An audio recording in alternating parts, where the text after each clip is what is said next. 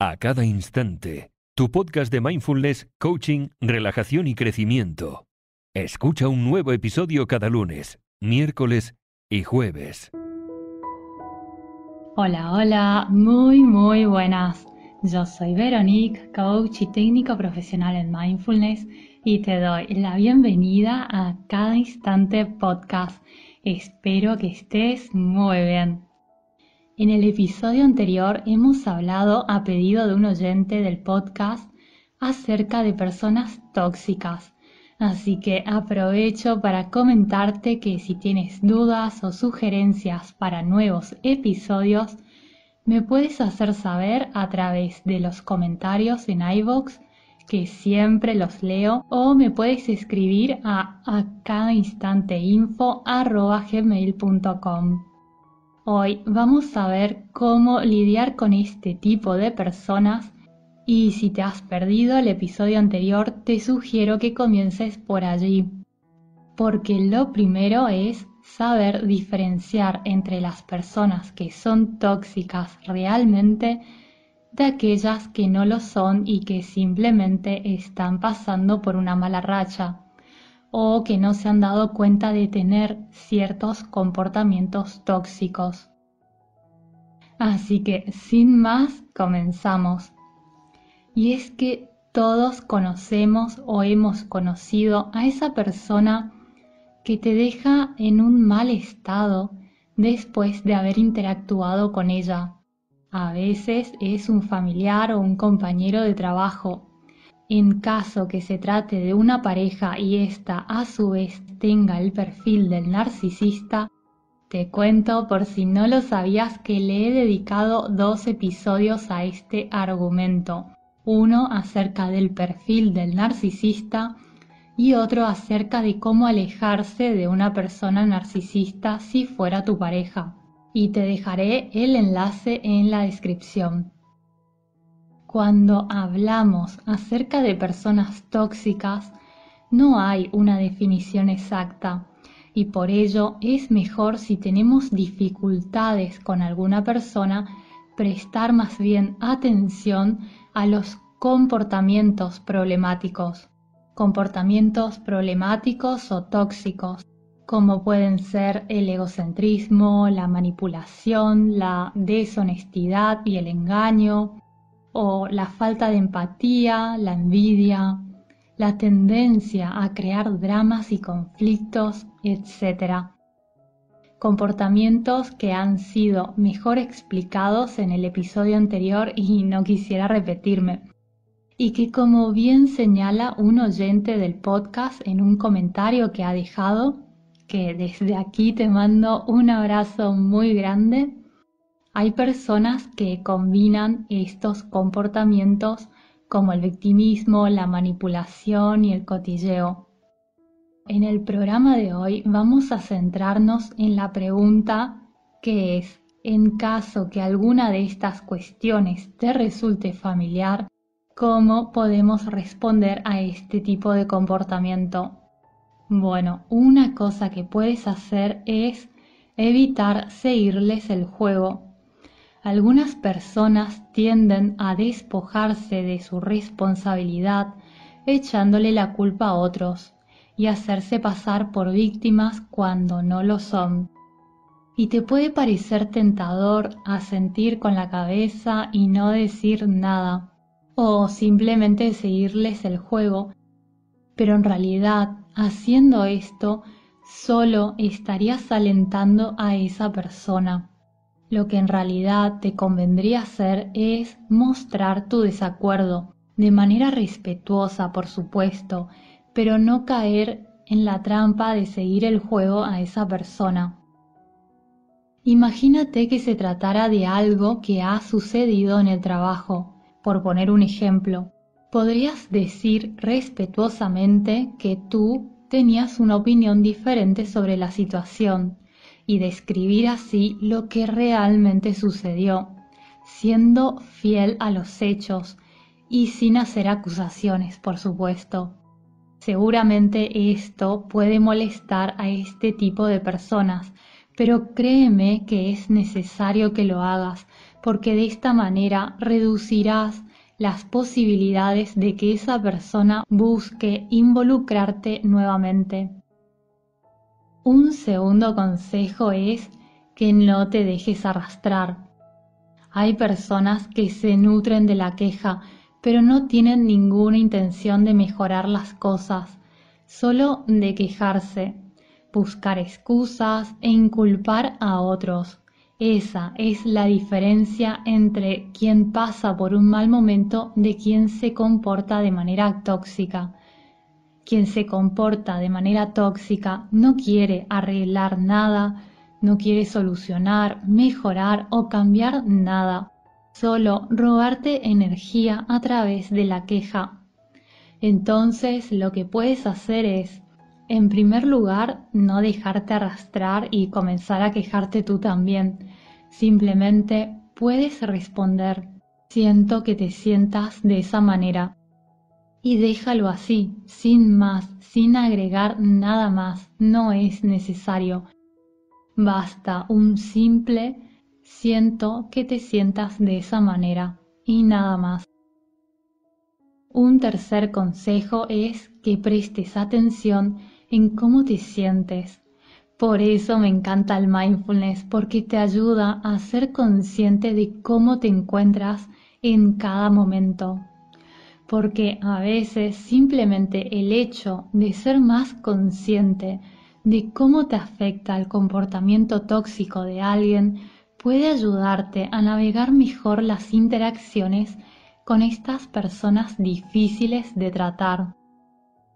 Y como veíamos ayer, hay personas que ocasionalmente dicen cosas que no quieren decir o te lastiman cuando en realidad no es su intención, y esto no es necesariamente tóxico.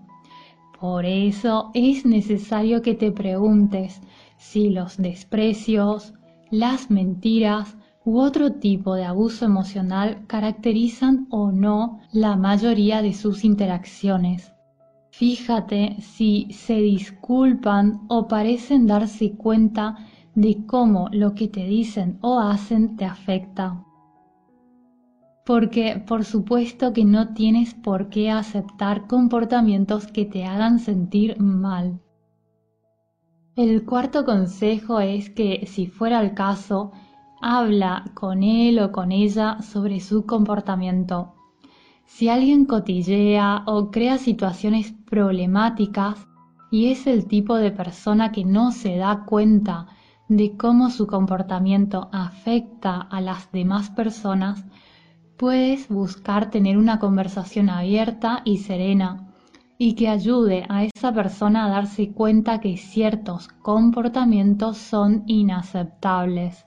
Pero siempre con mucho tacto y manteniendo las cosas neutrales. Y quizás estés pensando, sí, Veronique, todo esto suena muy bien, pero la pregunta siempre es ¿cómo? ¿Cómo se puede hablar con este tipo de persona de manera serena, neutral y con tacto? Bueno, lo primero es no acusando nunca a la persona y siempre con declaraciones muy sencillas para no enrollarte e irte por las ramas, porque puede prestarse a malos entendidos.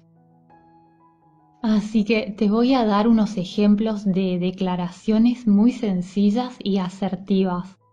Por ejemplo, lo siento, pero es mejor si cambiamos de tema, porque me siento incómodo o incómoda cuando escucho cosas acerca de nuestros compañeros de trabajo cuando no están presentes. O por ejemplo, en la amistad valoro la confianza, así que no puedo continuar con esta amistad visto que me has mentido. O imagínate, vamos a suponer una situación más complicada. Imagínate que te piden un dinero que no tienes o no quieres prestar porque no te parece que sea el caso o lo que sea que fuera. Y hay personas que son muy insistentes, que hasta podrían pedirte que te endeudes para que le resuelvas su problema. ¿Qué es lo que le ha pasado a una tía mía hace muchos años? Un conocido suyo le pidió una suma de dinero que mi tía no tenía, ya que era una suma importante. Esa persona entonces le sugirió que solicite un préstamo y mi tía lamentablemente accedió. Pidió un préstamo a su nombre y esa persona, te podrás imaginar lo que ha pasado. Esa persona desapareció con el dinero y ella se quedó por años pagando sola ese préstamo. Esto sucedió hace muchos años. Yo tenía 11 años aproximadamente, pero aún así recuerdo el pesar y el sufrimiento por el que pasó mi tía por esta situación. Entonces, podrías responder algo como: deseo que estés bien y encuentres una rápida solución a tu problema, pero no puedo poner en riesgo mi bienestar y mucho menos el de mi familia.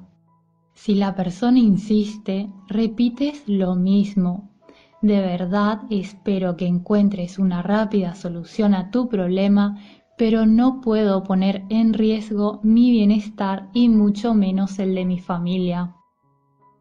Hay personas que hasta pueden ponerse agresivas cuando ven que no consiguen lo que quieren por las buenas. Simplemente no te dejes llevar y mantén la compostura. No respondas a acusaciones y no entres en su juego, no caigas en sus trampas. Simplemente repite nuevamente: espero que encuentres una rápida solución a tu problema, pero no puedo poner en riesgo mi bienestar y mucho menos el de mi familia. Repetir lo mismo te ayuda a no perder la compostura. También te ayuda a no decir cosas que puedan ser usadas en tu contra. Y te ayudará también a salir de una posible discusión que podría haber durado horas y horas en solo 5 minutos, porque la persona se dará cuenta que eres firme emocionalmente y que también eres firme en lo que respondes y que de ahí no te mueves. Y está muy bien ayudar a las personas, pero una cosa es ayudar a las personas y darles una mano cuando lo necesitan, y otra cosa es caer en manos de estafadores o poner en riesgo tu propio bienestar y el de tu familia. Recuerda, mi querido amigo, mi querida amiga, que las relaciones saludables implican dar y recibir. Necesitamos cuidarnos, y cuidarse implica asegurarse de tener suficiente energía física y emocional para satisfacer tus propias necesidades, y esto no es compatible cuando te encuentras con alguien que solo quiere recibir de ti y robarte tu energía, tu tiempo y tu salud. Un quinto consejo es que ofrezcas compasión, pero no intentes cambiar a las personas. Por suerte, las personas pueden cambiar, pero tienen que estar dispuestas a trabajar para hacerlo. Es posible que desees ayudar y esto está muy bien y es muy noble de tu parte. Solo que tienes que ser consciente de que hay personas que quieren cambiar y otras que no. Y un sexto consejo es que recuerdes que tú no tienes la culpa. Y lo digo porque hay personas que pueden intentar hacerte sentir culpable incluso cuando no es tu culpa. Y sé que es difícil enfrentar los ataques de alguien que se comporta de manera tóxica, porque pueden ser ataques personales, a veces buscan dar vueltas tus palabras y tantas otras cosas. Pero recuerda que el comportamiento de esa persona no tiene nada que ver contigo. Busca poner límites, y cuando digas que no, es muy pero muy importante que no retrocedas y que te mantengas firme. Si quieres saber más acerca de cómo poner límites, te dejo en la descripción el enlace del episodio Cómo establecer límites y dejar a una persona narcisista. Y si quieres vivir una vida mindfulness, te dejo el enlace de mi audio curso Viviendo una vida mindfulness.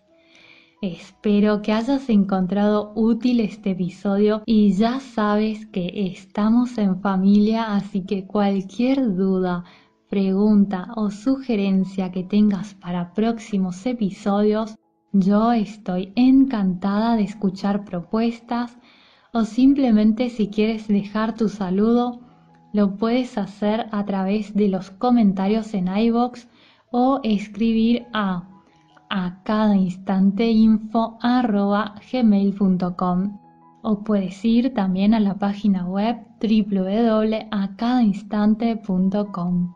Te mando un abrazo muy muy grande y espero y te deseo de todo corazón que estés muy bien. Hasta pronto, adiós.